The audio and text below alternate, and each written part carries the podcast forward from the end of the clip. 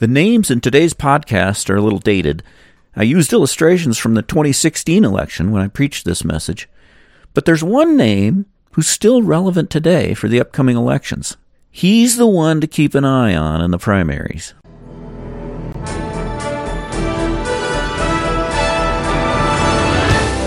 Welcome to the Food for Your Soul podcast, where we apply the Word of God to the hearts of men and women to stoke the fires of your delight in Christ.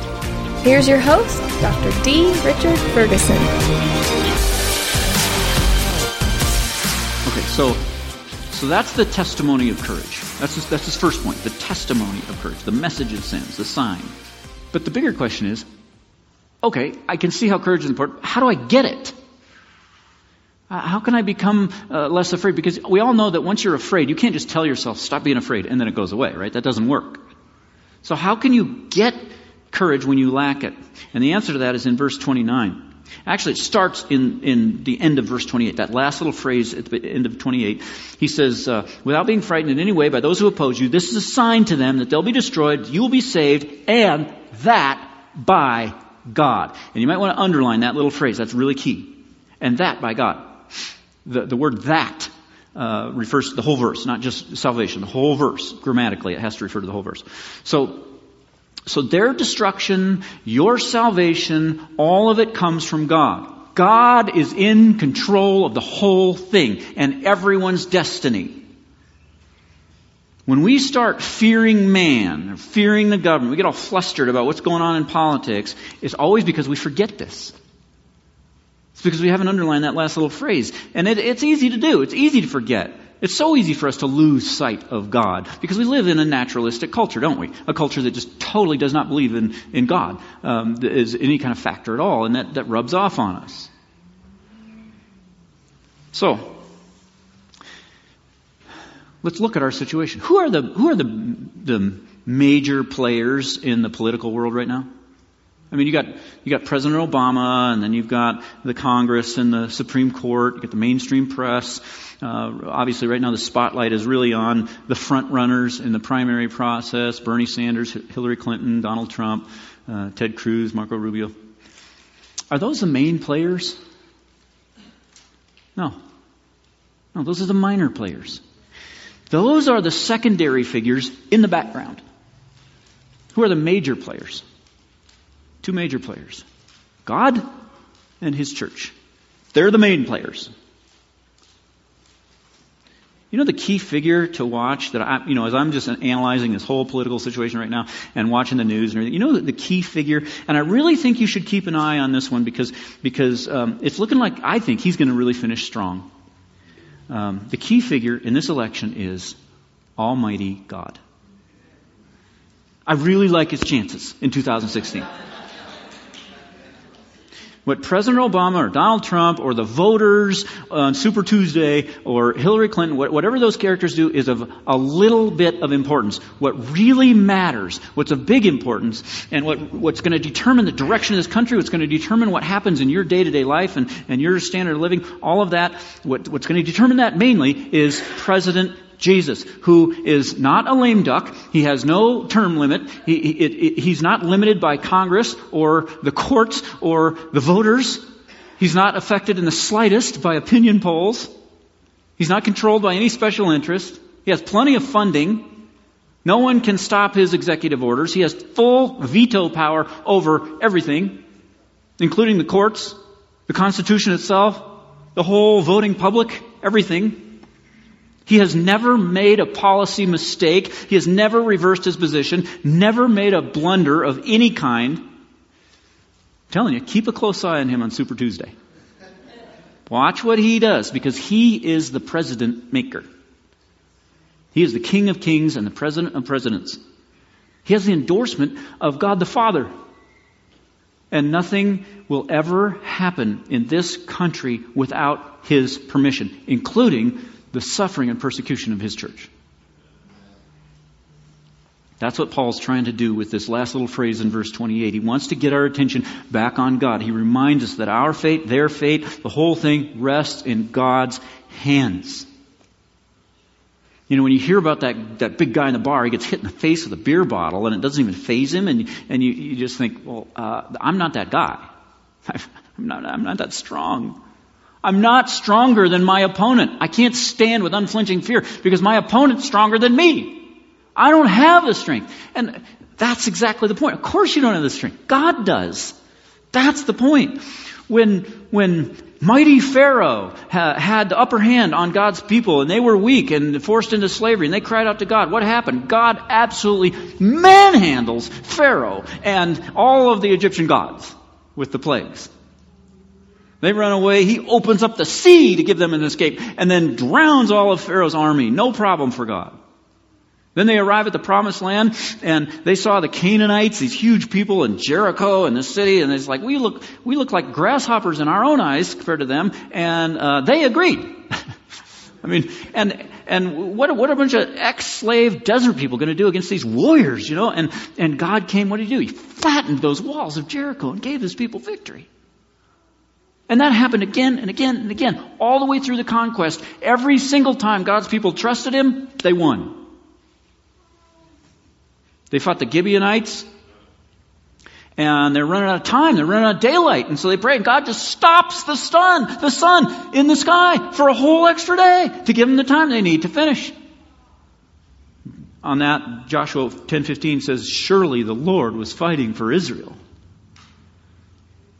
When Aram got the upper hand against Israel, God delivered his people through Othniel. When Moab got the upper hand, God sent Ehud. When the Canaanites got the upper hand, God delivered them through Deborah. When the Midianites got the upper hand, God called the weakest guy in the smallest clan of the smallest tribe, and then pared down his army, sent almost everybody home, and then gave them victory. When the Ammonites got the upper hand, God sent Jephthah. When the Philistines got the upper hand, God raised up Samson. When a giant came along and defied the host of Israel and everyone was terrified, not even the mighty Saul would go up against him, God delivered Israel with a shepherd boy and a rock. When Nebuchadnezzar threatened to burn Shadrach, Meshach, and Abednego alive in the fire, God let them throw them in the furnace, but then he protected them in there so they didn't so much as get smoke damage on their clothes. When they threw Daniel into the hungry lions, they all got lockjaw. When Nebuchadnezzar, what is at the height of his power, I mean, you want to talk about executive overreach? Way beyond anything our president does, anything our Congress does, courts, anything like that. He is seemingly unstoppable in his evil, total control, and God just took away his sanity. Says, you're going to crawl around on all fours like a cow and eat grass. When they put Paul in prison in Philippi, God sent the most surgical earthquake ever. It was like, broke the chains off of everybody's wrists. I don't know how an earthquake, that's a special earthquake. When they put Peter in prison, God just sent an angel, sent him free. See, there's a reason why God picked up this nickname, Savior. Right? When the world tries to rise up against God and his people, it's no problem for him. He laughs. Psalm 2:4. The one enthroned in heaven laughs. The Lord scoffs at them. Then he rebukes them in his anger and terrifies them in his wrath, saying, I have installed my king on Zion, on my holy hill. Therefore be warned, you rulers of the earth. Verse 12. Kiss the Son, lest he be angry, and you be destroyed in your way, for his wrath can flare up in a moment. Just like we were singing earlier, Daniel 7, he was given authority and glory and sovereign power over all peoples and nations and men of every language worshipped him. And his dominion is an everlasting dominion that will not pass away, and his kingdom is one that will never be destroyed. This is our king. This is our leader. This is the one that promised to protect us. So what then shall we say in response to all this? If God is for us, who can be against us? Who can stand? God is invincible. So what are we afraid of? And what are we afraid of? You know, it amazes me the hand-wringing that goes on in the church when there's some sign that there's a cultural shift away from us. Just like despair. You know, when it comes to persecution and all that, we're living in one of the mildest, safest, most tolerant situations anywhere in the world for Christians. And yet, There's so much fear. I mean, one election doesn't go our way, or one law gets passed, or a judge is confirmed, and it's like there's despair in the church. Like, oh no, HR bill number whatever passed, and so and so won the election. It's over. God, I don't know if you saw Fox News tonight, but I'm here to tell you it's over. You might as well just give up now. Not even you can recover from this, God. I mean, nobody's going to actually say that, but that's the feeling that you get from the reactions that you sometimes see in the church. I wonder if God's keeping track of how many times his people said it's all over. See, for us to be caught up with fear because of the political maneuverings of this world, that's not a good testimony. You hear people say things like, oh, the idea of a Hillary Clinton presidency or Bernie Sanders presidency or Donald Trump presidency, it scares me to death. I think if Paul were here and he heard that, he would say, shame on you. None of those people should scare you in the slightest. What do you have to fear? We don't have anything to fear because all this is from God. He's in total control of it. One of the things that prevents us from loving God more is shallow knowledge of Him. The thing that increases love for a person is when you have experiences of the various good characteristics of that person. And that takes a lot of time spent with that person because people are complex. God is even more complex. If you reduce your knowledge of Him down to just 10 or 12 attributes, God is infinite, omniscient, omnipresent, omnipotent, and that's as far as your knowledge of God goes, your love for Him will be shallow. Your love for someone can't go any deeper than your knowledge of them and the experiences you have with them.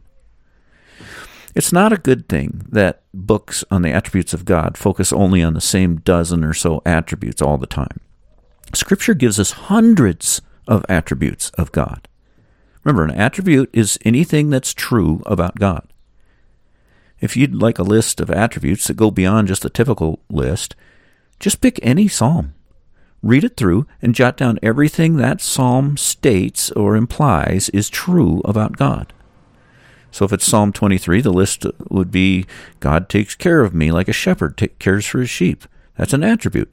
It's in his nature to feed me and tend to my needs and protect me and calm my fear and renew my soul. It's what he's like. He does these kinds of things for his people. The book of Psalms is the most densely packed section of Scripture with truths about what God is like. So today, when you listen to the news, for each news report you hear, no matter what it's about, ask yourself, what are some attributes of God that apply to this situation? And then spend a little time taking delight in those truths about God.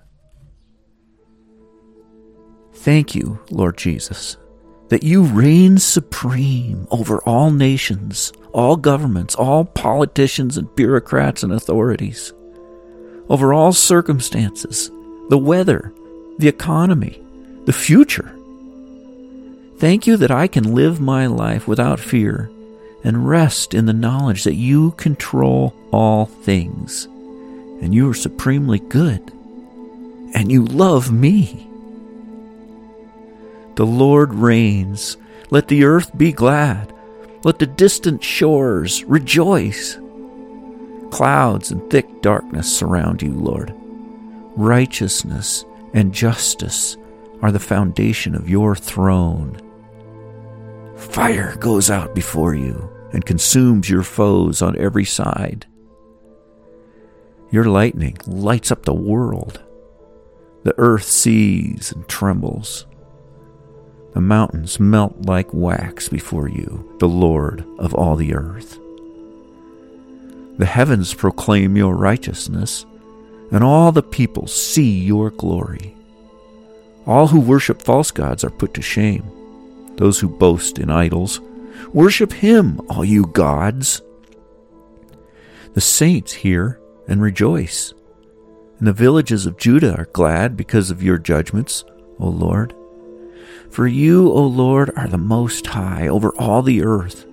You are exalted far above all gods.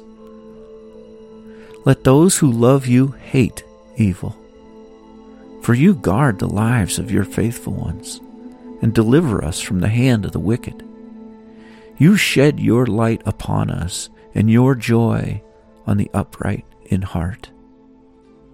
This is what you are like, Lord. Help me to have this concept of you in my heart. Rejoice in the Lord, you who are righteous, and praise his holy name. Thank you for listening. If you found today's episode edifying, why not share it with a friend? This season of the Food for Your Soul podcast features excerpts from our sermon series on the book of Philippians. 50 expository sermons covering every verse. You can find those and hundreds of other sermons for free download on drichardferguson.com. Until next time, rejoice in the Lord always and set your mind on things above where Christ is seated at the right hand of God.